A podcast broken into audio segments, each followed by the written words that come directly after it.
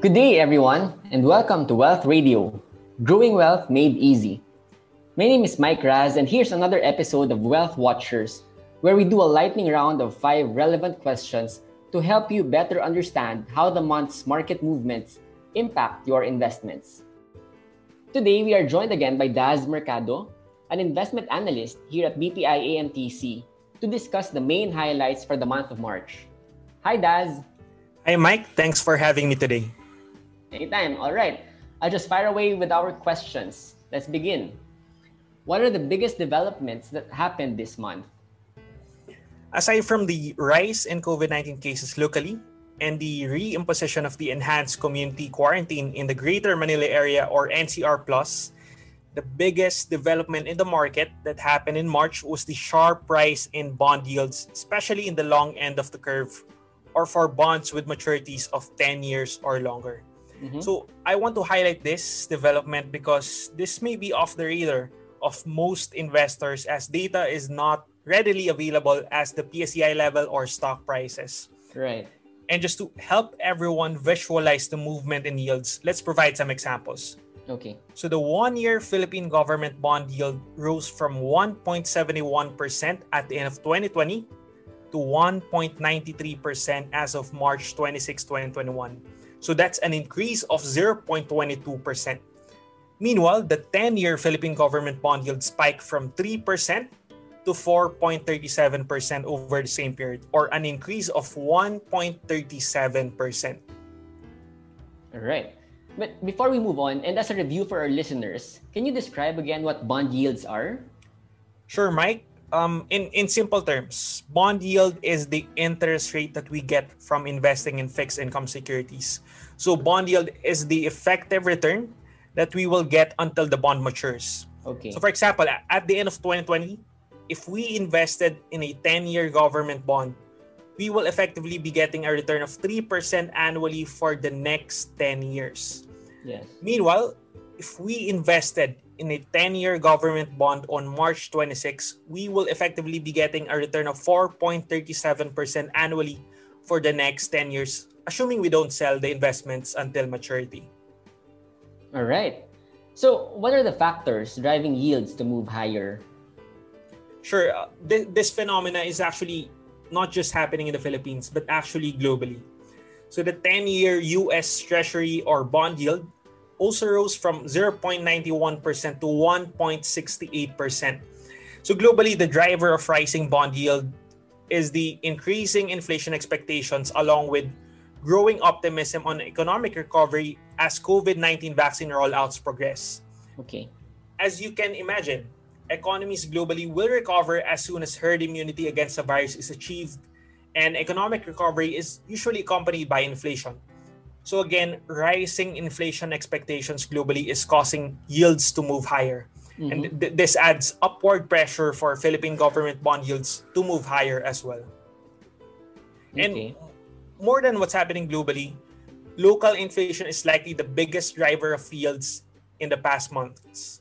So we, we have discussed this thoroughly in the previous episode. So just to recap, Philippine inflation rose to 4.7% in February so that's above the 2.6% average inflation in 2020.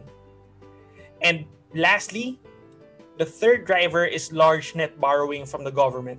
So the government is expected to borrow more than 2 trillion pesos in 2021 and 2022. So this is mm-hmm. significantly higher than the 800 billion net borrowing in 2019. So higher borrowings will also influence yields to move higher. I see. Okay. So let me check if I got this right. To summarize, the drivers of the sharp increase in bond yields are number one, rising inflation expectations globally amidst economic recovery bets. Second would be elevated inflation locally, which is um, which has reached 4.7 percent, and a larger net borrowing from the government. Is this correct? Yes, that's that's accurate, Mike. Great. So um, here's another question. What are the implications of the rise in yields in our fixed income investments? To, uh, to answer this question, we have to understand where we get the returns from fixed income investments or bonds. Okay. As, as I mentioned earlier, yield is the effective interest rate or the return that we get over the life of the bonds or until they mature. Mhm. So this is what we call the accrual return from fixed from from fixed income investments or bonds. However, throughout the li- life of a bond, its price in the market moves up and down depending on yields. When yields move up, prices go down, and when yields go down, prices move up. Okay. So for a certain time period, the total return of a bond is the combination of of its accrual return and its price change return. So last year, the local currency bond index, which represents investments in Philippine peso bonds, rose by 10.52%, which is a combination of around 4% of accrual return and 6% of price change return. So from the start of 2021 to March 26, the local currency bond index declined by 3.8%. So this is because the total return was dragged by the negative price changes as yields move up. Again, it is important to remember that when yields move up, prices of bonds go down. And that is the environment that we are in in 2021. Duly noted. So, given this, what should investors do in this rising bond yield environment? So over the medium term, we may see yields continue to revert upwards as the economy starts normalizing post-pandemic. And with this outlook, it is best for investors to allocate more funds to bonds with shorter maturity. Let's say for Mhm. less than three years. So that's to protect the portfolio from potential rise in yields.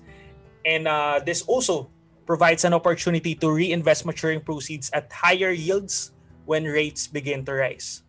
Okay. So I, I understand that most of our listeners don't have access to specific bonds, but they have access to our UITFs. yes. So to execute our strategy of allocating more funds to bonds with shorter maturity, investors may shift or allocate more funds to our BPI Invest and Odyssey funds like the BPI Invest Short Term Fund, the BPI Invest Money Market Fund, the BPI Invest Premium Bond Fund, and the Odyssey Peso Medium Term Bond Fund. okay. So generally, these funds are invested in bonds with shorter maturity than usual. So we've been talking about rising yields since the start of 2021. So hopefully our listeners have started to move some of their funds to the UITFs that we have highlighted. Perfect. All right. So, before we let you go, Daz, do you have any last words for our listeners?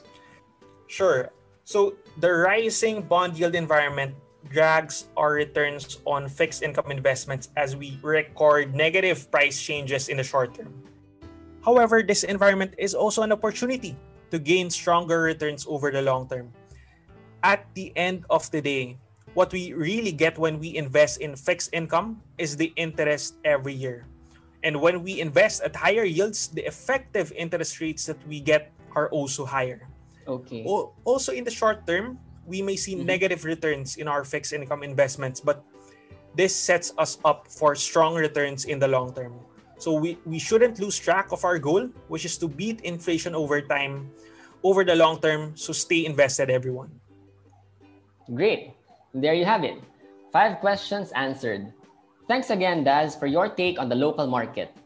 Thanks, Mike. Th- thanks everyone for listening. I hope our listeners were able to gain valuable information from this recap. If you have questions or want to know more about any of our funds, send us an email at bpi underscore asset underscore management at bpi.com.ph. Again, this is Mike Raz, and please follow us again next month for our market wrap in Wealth Watchers.